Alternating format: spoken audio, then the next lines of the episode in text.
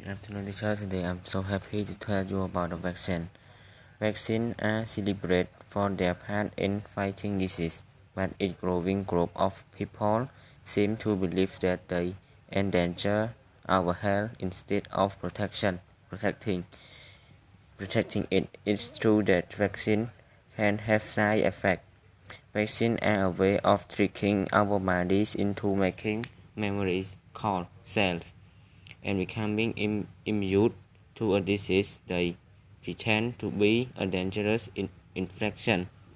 The basic principle of vaccine use vaccine provoke a natural reaction in our bodies that make us become Im immune against very dangerous disease like a few virus mutate that we need a few vaccine every year but almost vaccine protect us for years or even a little time. The risk of vaccine is compli it's complicated to directly compare the side effect of vaccine with the effect of disease and about about the connection of